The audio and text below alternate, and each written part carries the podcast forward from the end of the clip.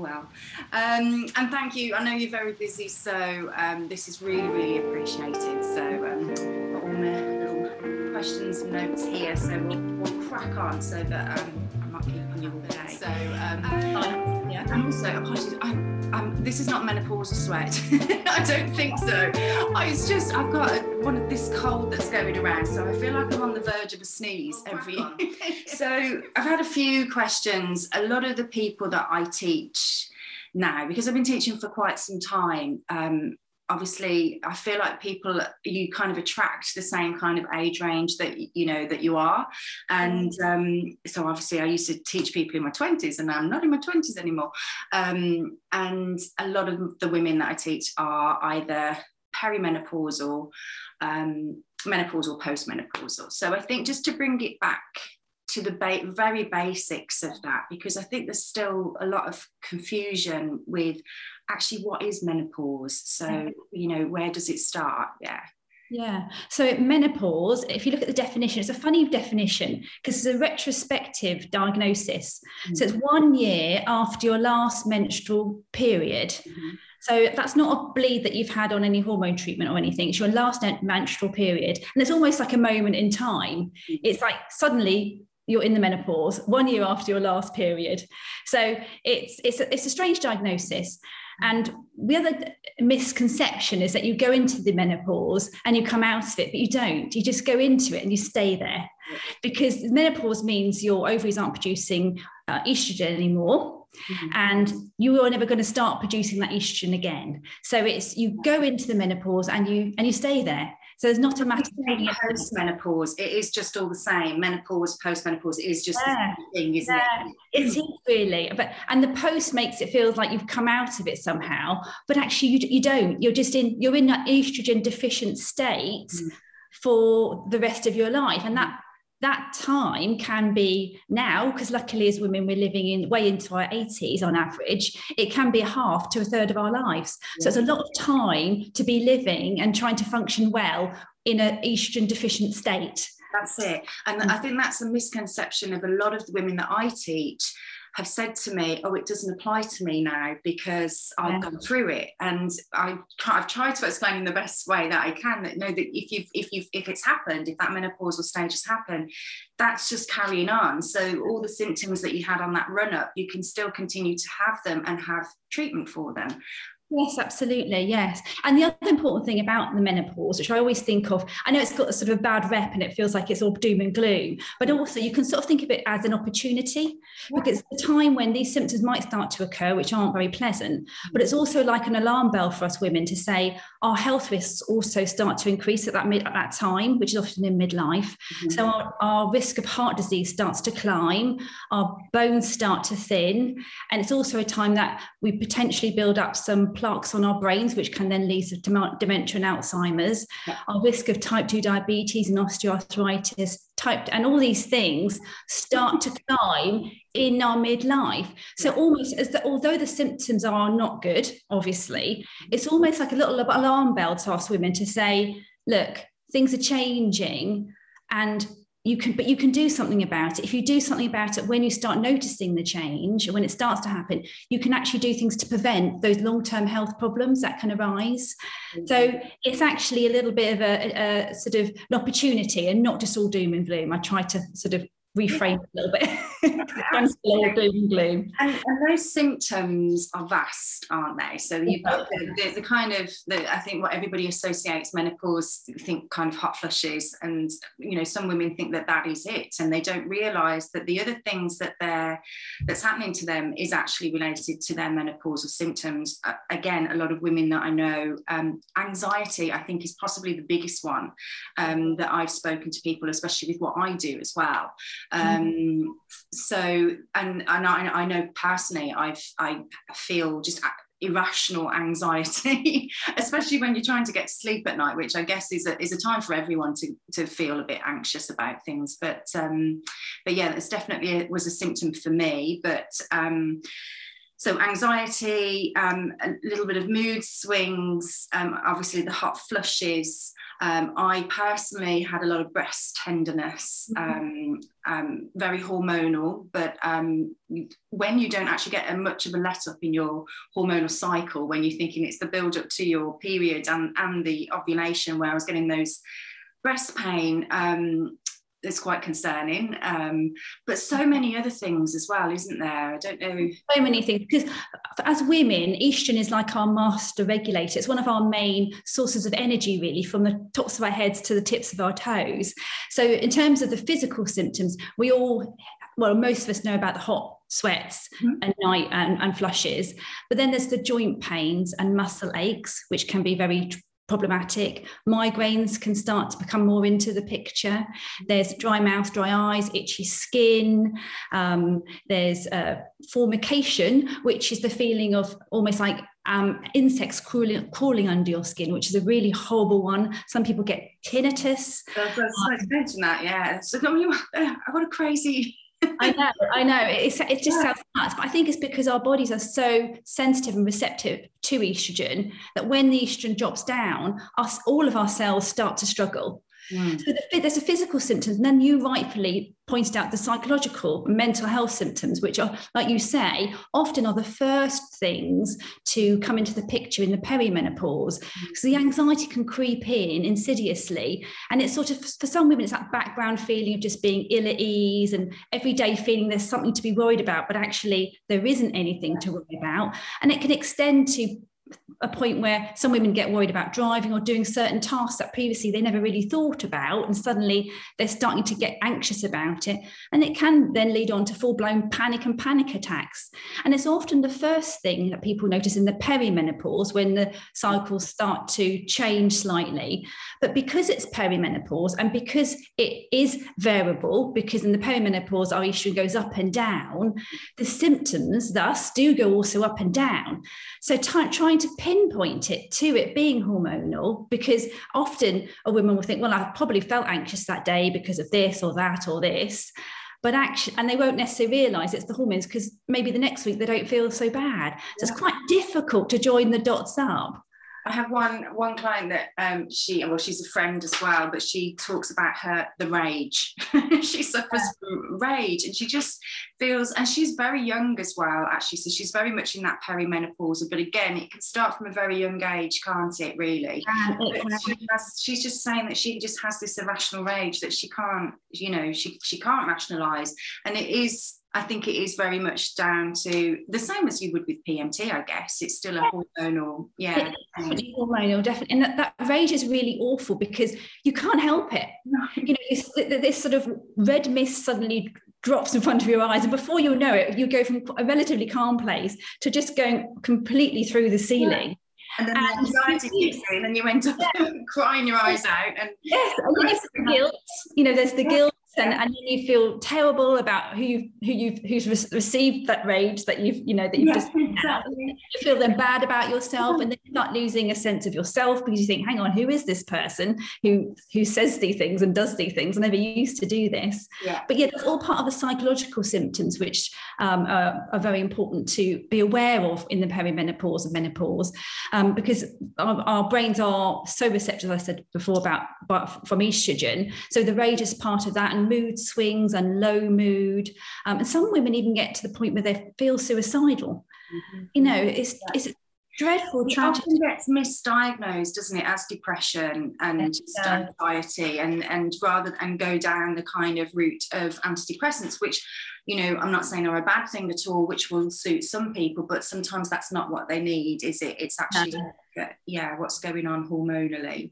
I think if it's a new thing for a woman and it's something that they've not experienced before and it's this they're getting to this midlife stage and they're getting anxiety and low mood and you know, often actually if you ask women they often sort of will say this doesn't i don't think i'm depressed. Yeah. they kind of know and even if they've had, they've had depression anxiety in the past they will know it feels a bit different. Yeah. And they know it's not that they need to up their antidepressants. It's that they actually need something different. Women can be if, if, they, if we listen to ourselves and our bodies we can be quite intuitive.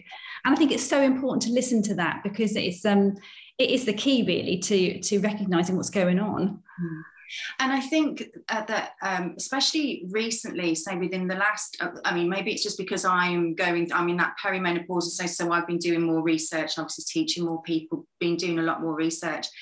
But there seems to be a lot more out there, especially recently, obviously with the whole prescription um, that got passed uh, a couple of weeks ago, yeah. but on social media. And, and I know that one of the reasons why I'm, I'm doing this is because not everybody that I that kind of I teach are on social media or they don't follow those particular accounts. But there's some great inf- that's one thing that actually social media is really good for i find at the moment. There are some absolute great accounts that have great information and make you feel like oh yeah that's me kind of when you know, people like i know lisa snowdon does the um, menopause care um, chats on, on lives and um, Davina McCall obviously has done the, the television program so it's great that it's getting talked about more and more but I still feel like um, there's lots that is missing a whole group of women that um, they don't know about that there is actually help that out there if um, if they want it. Yeah. Um, yesterday I was teaching and it's not always very often someone will come over to me and say I'm having an, uh, you know, I'm going through the menopause, I'm pre uh, perimenopausal.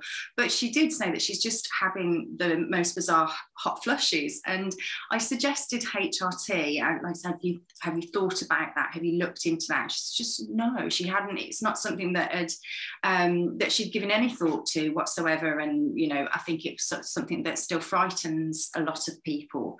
Mm-hmm. Um, so with all those symptoms, there is something, or there are lots of different things that you can do, but HRT yeah. is obviously one route that to definitely consider. The vast majority of women for them, the benefits will outweigh any risks with HRT. So it's definitely something to explore and discuss with um, your healthcare provider. And because if the underlying cause is the low estrogen, mm. replacing that is going to be the, the, treatment. You know, that's going to be that's going to that's going to get the outcome that you want. But it's really important, as I say, in midlife, also to consider your lifestyle. Yes. That is really very important as well, because really you can sit on the sofa, drink, have cigarettes, and drink lots of wine, be on your HRT, but you're not going to feel that much better, really, and you're not going to have a healthier, long life by just doing that. You've got to add in the lifestyle, which is your exercise. I mean, if you prescribe exercise, you know the long-term health outcomes and, and the mental health and physical health benefits are just so huge. You know we know this from studies from years and years and years. Good nutrition um, low stress good sleep not drinking too much alcohol um, and and these sort of lifestyle things which can make a massive difference. I, guess it's a vicious uh, cycle in a way because a lot of women, uh, you know, me included, get a bit stressed, have a glass of wine, then we don't sleep, and then the anxiety starts, and then it all just keeps, you know, going round and round. Um, so yeah, it's that it's uh, it's looking at it as a whole, isn't it? It's definitely, um, yeah, absolutely. So for me, I was um, first of all, I was prescribed uh, estrogen. Mm-hmm. Well, I'm still on the estrogen, so um, I, I, decided to go down the HRT route just to see um, the brain fog for me was the, uh, also a big thing. So it was breast tenderness, brain fog, hot sweats, which I'm still getting a bit of. Um, so I was having the estrogen and the progesterone tablets of an evening. I was rubbish at taking those because I know you only take them for 12 days. So we've switched to the coil. So I'm about two yeah. months into, into that. So I think it's all still a bit up and down whilst all of that settles at the moment. Um, so there's so there's estrogen there's different forms of that isn't there so i as i say take the the, the, the gel but there's patches yeah so i mean there's tablets and yeah. there's patches gel and spray mm-hmm. and really the gold standard is any is estrogen that you have through the skin.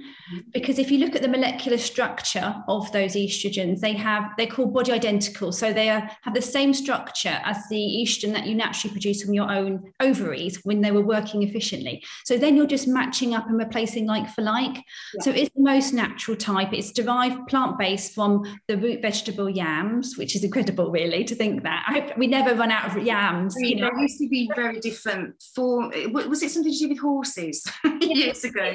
Yeah, Premarin was from pregnant horses' mare's urine. Yeah. nice. Yeah. So it's not that anymore. We still get the Premarin. You can still get a nice, you know, there are still women on that who've been who were started on it maybe a little while ago, but it is overall considered a bit more old-fashioned and the, going having the um, estrogen through the skin means you have no risk of increased risk of clots which actually if you have tablet form estrogen it does increase your risk of clots uh, potentially. So that's the main advantage of it.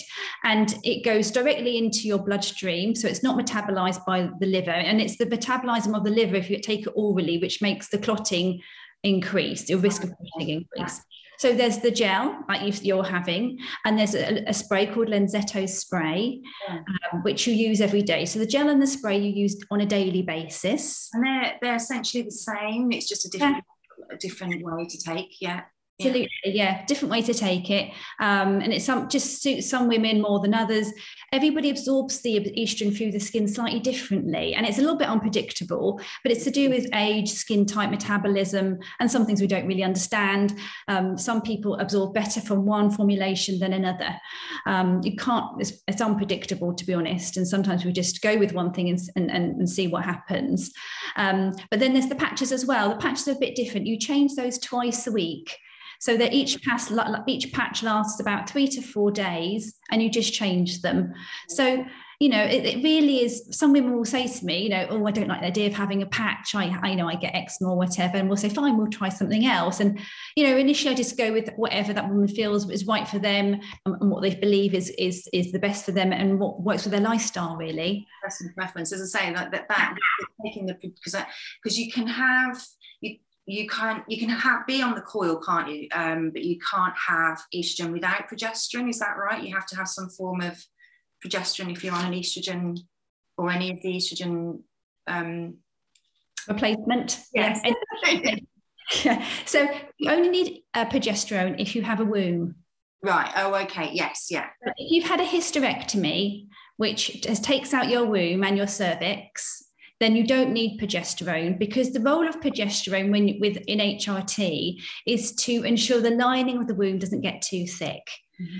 Because if, if what the studies have shown is that if a woman has a womb and they have estrogen alone without the progesterone, there is a risk of the lining of the womb getting thicker and thicker and thicker.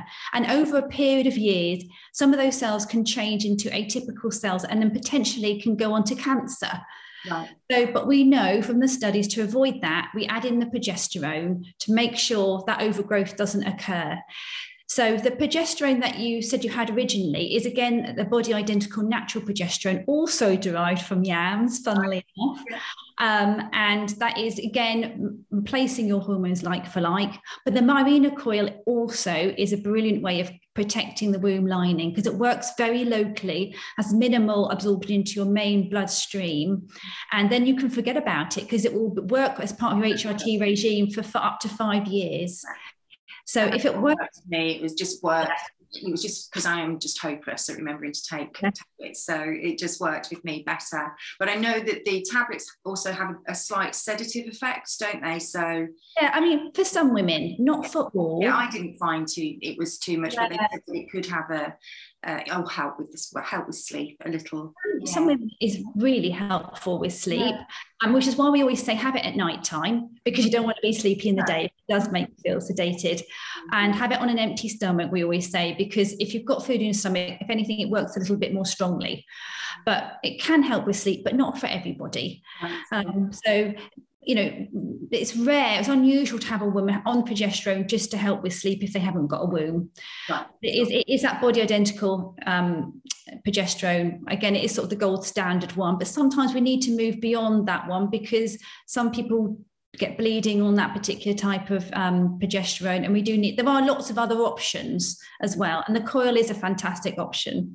So it's just finding what works for you, your lifestyle, and, yeah, definitely. Yeah. Yeah. And it has to be tailored for that individual person. And nobody's symptoms or life or beliefs or, or lifestyle is the same. Mm. But there's always going to be an option for anybody working towards all those all those issues so it's yeah. just finding the balance to re- readdress the, the, the the balance i guess with with all of those yeah. and then obviously there's testosterone yeah um I didn't realize that we produced um, as much testosterone naturally as what we do. I mean, it is the misconception um, that it is a more of a male hormone.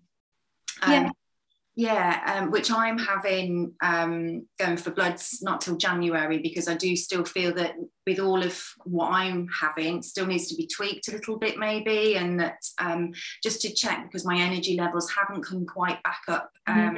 with the estrogen. So we're going to just do a few bloods for testosterone. So testosterone um, is not licensed, is it, on on the NHS as yet? No. Um, yeah. yeah it's a tricky one testosterone and you're like you're right you know you're in the majority most people don't realize that women actually produce any testosterone right. at all but before the menopause we produce three times more testosterone than we do actually estrogen which is okay. a crazy thing to, to think yeah. of it, but it's true and then as we enter the sort of in our 40s it uh, does start to drop down if we have a surgical menopause where our ovaries are removed our testosterone is then cut you know reduced down very dramatically. But we produce roughly 50% of our testosterone from our ovaries but we do get 50% roughly from our adrenal glands which are the glands that sit just above our kidneys. So it, it's a really important hormone. It's always linked with libido and it is important for libido and low libido is a big problem for many of the ladies i see in my clinic um, but it isn't just libido, it also helps with cognitive functioning. So that brain fog, multitasking, memory. Um, it also helps with uh, muscle mass, um, stamina, drive, f- feelings of joy. Um, does seem to possibly have some benefit in terms of bone health as well. So I mean, overall, the, if you look at the general guidance, it says it's for libido, but we do know in the specialist menopause world, we know women benefit in other ways from it as, as well. But you're right, it isn't licensed at the moment in the UK for women.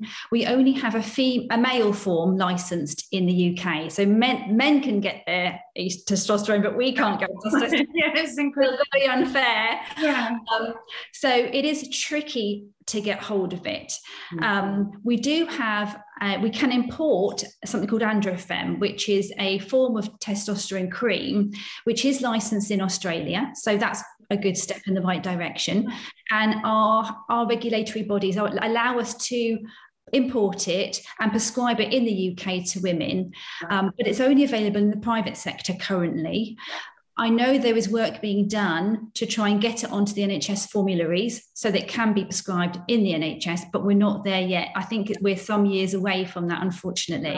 okay. And is it a case of the more more women talk to their doctors about it, the more likelihood it's going to push it forwards? Um, it's going to help, but I think I know that, that there's um, specialists are actually working directly with the government, etc., um, trying to get this pushed through. But things don't happen that that quickly, as we all know. So, in, in the meantime, as I say, there is the Andrew AndroFeme privately. It is a cost. You know, it costs about eighty pence a day. Right. Um, but it's it is a, a, nice, easy formulation for women to use. But there is also the male form that we, us as women, we can use the male form. It is effectively the same thing. Um, we just need a, a, much lower dose. So the male forms that we have available in on the NHS and in the UK are very strong for women. It's a very potent dose for women. Yeah. So we have to give a, a, we need a lot less, about a tenth of that actually. Yeah. So we need to take a tiny little amount of the male formulation, which is doable. It's just a little bit more fiddly, a little bit more tricky to get an accurate dosing, yeah. but not impossible. so it can, yeah, it's, it's an option. Yeah.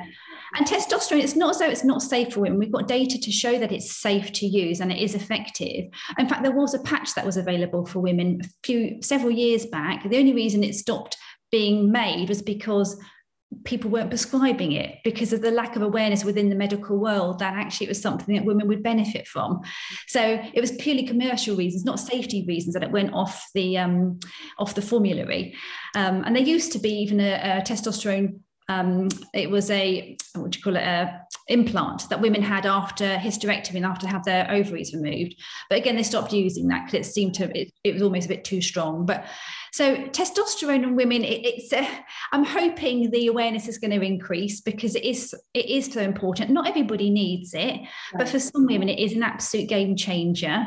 It is important, like you said before, Julia, to get your estrogen levels ideally right mm. um, first, because sometimes the estrogen will deal with things like libido um, and and all the other brain and, and, and muscle strength that sort of thing as well. But for some women, they do need to then move on to testosterone and can make a, a huge difference. I mean, really life changing difference and it's it's it's really good that all of these things can be tweaked along the way like with the estrogen especially with the, the pump. I find that very easy to manage where you know you you know start on one you know two pumps and then you know see how you go with that. And then you know you can change it around. So it's it's it, for me it's been it's been brilliant. Um, as i say i still need to tweak it a bit more um, but it's an ongoing it'll be ongoing for, for a while.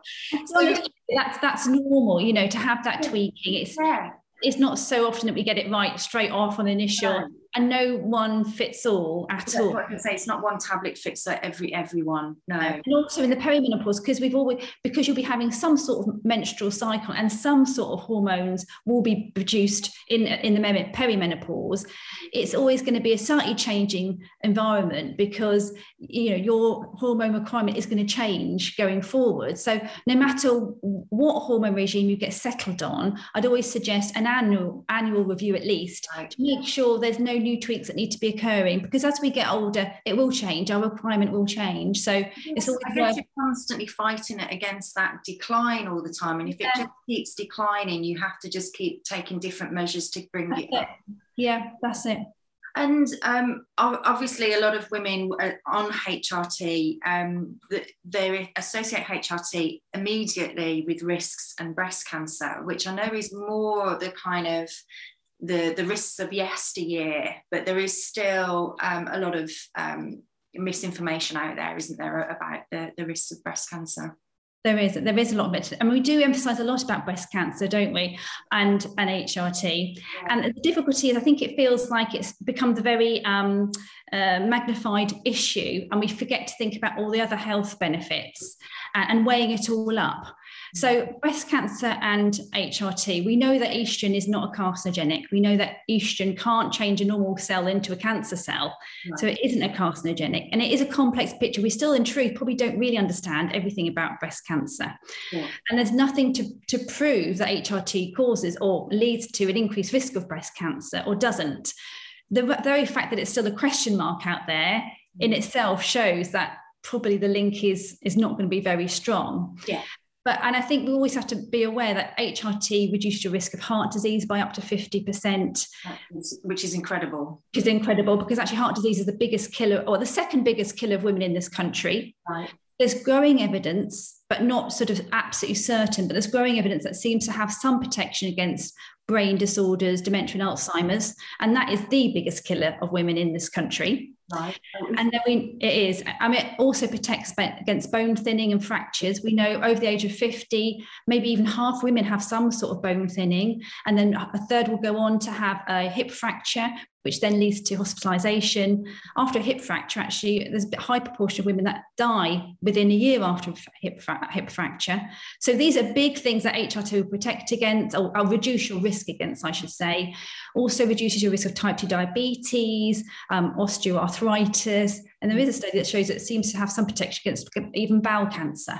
So a lot of health protection, a lot of, um, obviously HRT gives quality of life. Mm-hmm. So we like you rightfully said before, Julia, you know, if you're feeling rotten, if you're feeling um, you aren't, you aren't getting sleep and you're feeling low and um, all those other symptoms of the possible menopause, and you end up drinking more or you end up not exercising because your joints hurt so much and it's so much of an effort, or you end up eating less well and putting on weight because you're comfort eating or, you know, and you get into that cycle of bad bad, you know, not bad, but not so healthy lifestyle.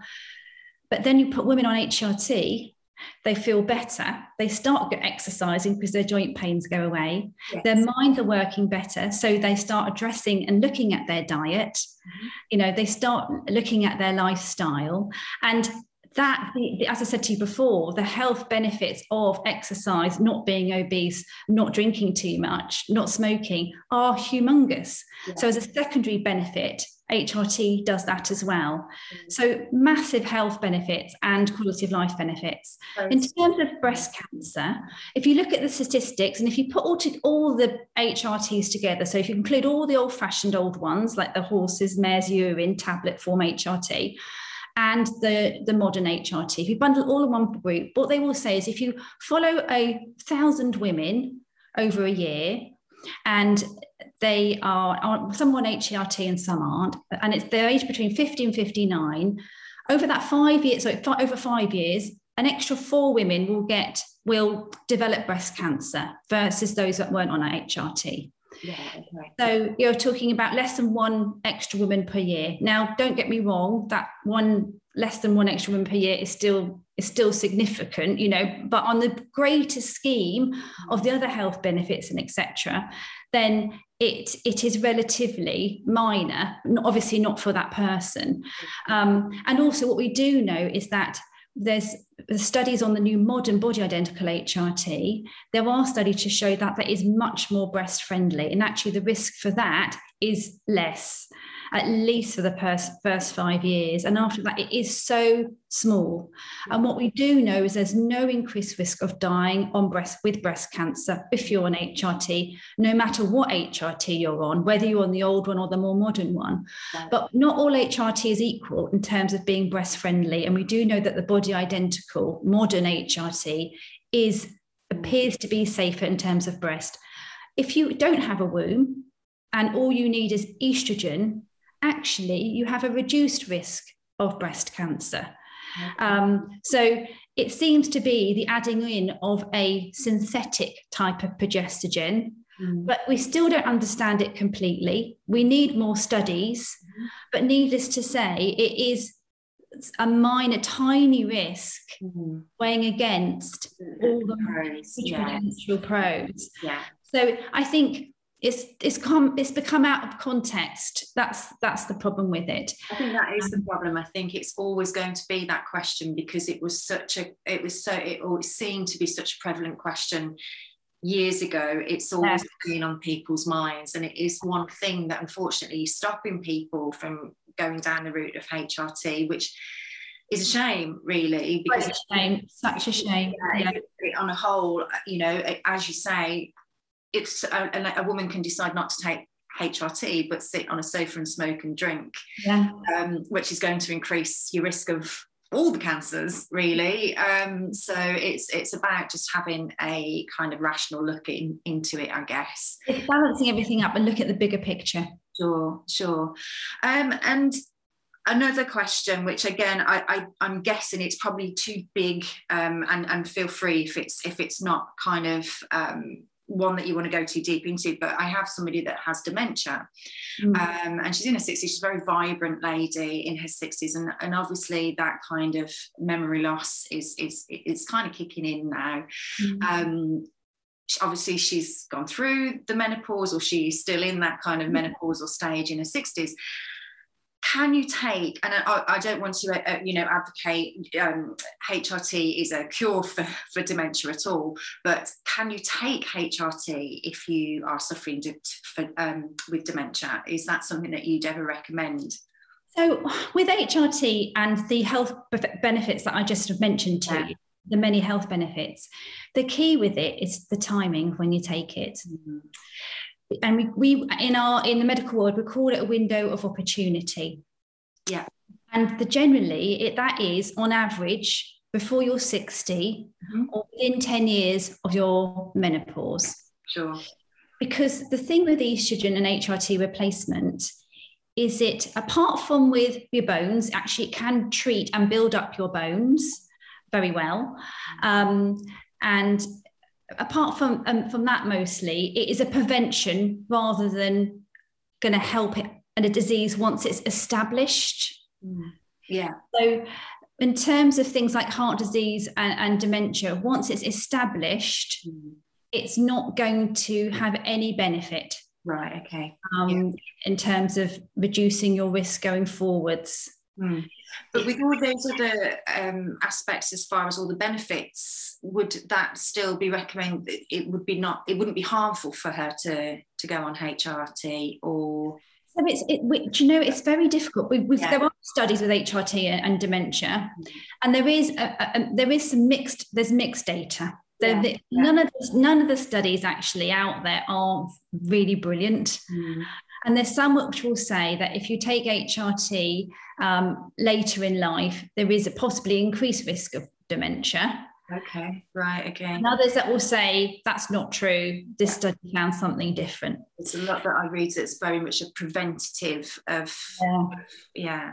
Yeah yeah it's it's that so once it's because what we know with dementia and alzheimer's it's it's something it's plaque deposition on the brain cells mm-hmm. and it's a build-up of these plaques mm-hmm. and it's what the science is showing is that actually it seems to start i don't want to scare anybody but the build-up of the plaques seems to start 20 years up to right. before the symptoms actually start to arise yeah. so if estrogen is going to have any sort of prevention, it needs to be starting earlier rather than later. Yeah. Yeah. Having said that, you know, there might be, you know, in each, for, for somebody like the lady with dementia, it depends really on what her personal aims and goals are in terms of HRT and what else, you know, it's not, you know, it would be very much an individual discussion with yeah, her. What I would say is if you've got dementia, it depends on how well you can weigh up the information Mm-hmm. Because yeah. with dementia is that it might affect your ability yeah. to weigh up that information and therefore being able to make an informed decision on something which is quite complex mm-hmm. might prove to be a bit challenging. Mm-hmm. But I would say, you know, I would never say to anybody, you are not allowed to have HRT, you cannot have. It's always a personal decision and it's a, joint decision be- between your healthcare professional and you as an individual and, and, and it's about weighing up the pros and cons for you personally. It's not just the pros and cons of having the HRT, but it, it's also the health benefits you might not get if you don't have HRT. So, and it is we all have a very personal idea of risk, don't we? Yeah. You know, some of us will do bungee jumping and some of us won't, and and that's no, I won't do it. in terms of you know our, our sense of risk, sure you know, and if my, you know, if your mum had a terrible hip fracture and had osteoporosis, for you, your main thing might be actually, I want to prevent osteoporosis.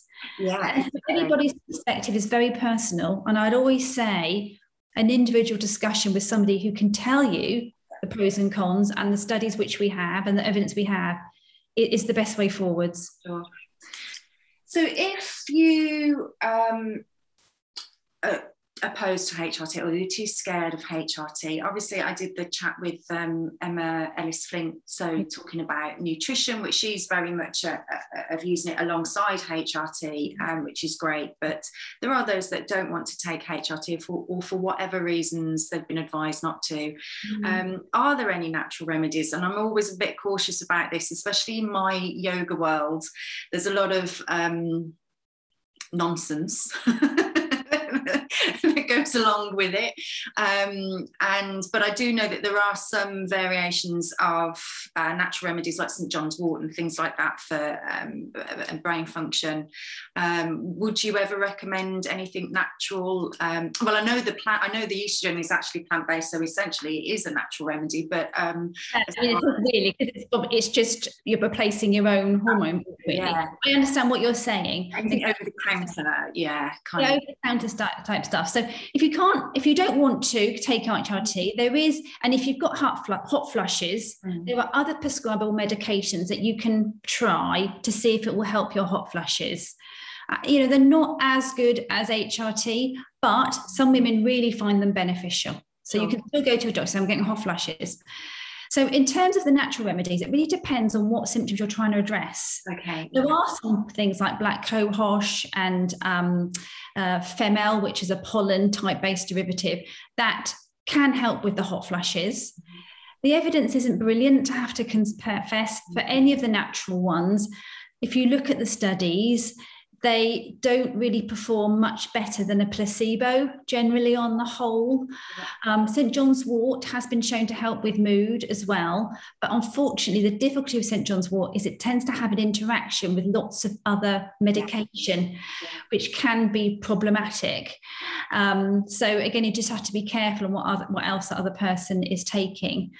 Um, so in terms of the herbal remedies, there isn't much which actually shows it does an awful lot. CBD, a lot of misinformation out there, I, I find, that can be very confusing, and also not knowing the dosages, and also some of some of these over-the-counter um, kind of vitamins or supplements aren't regulated at all, so you don't even know if there's anything in there and what they're saying on the bottle. So um, you've got to be really careful, haven't you? Just really, if it works as a placebo, perhaps I, I agree, Julie. If it works and it works and it's not costing you too much money, yeah, then oh, I'm all for it. If it's not doing any harm and it works and it's not costing you too much money, then actually go for it. If that suits you, that's brilliant. Yeah. Um, but it's just the evidence behind them isn't fantastic. Yeah. Um, but you know, there is good evidence for CBT. Oh, right. And a little bit of evidence for things like um, acupuncture.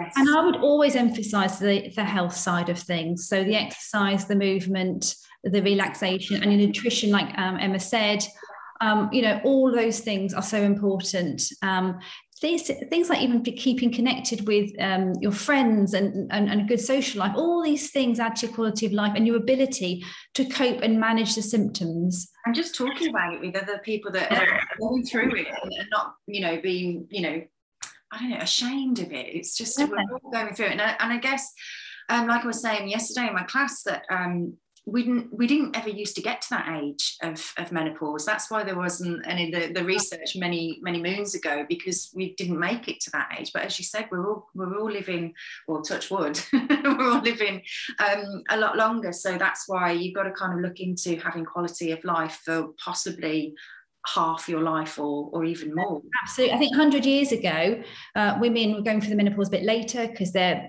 the way they were having babies and things were different. And then they they died not long after, unfortunately. We're living for longer as women. And we fought very hard, I think, to get equality in the workplace and, and in other parts of our lives. So now a lot of us are in high powered jobs. We're doing, you know, we're doing, we're working well, we're in, in big positions. Um, professionally and actually rightfully we expect a good quality of life out of the workplace as well yeah.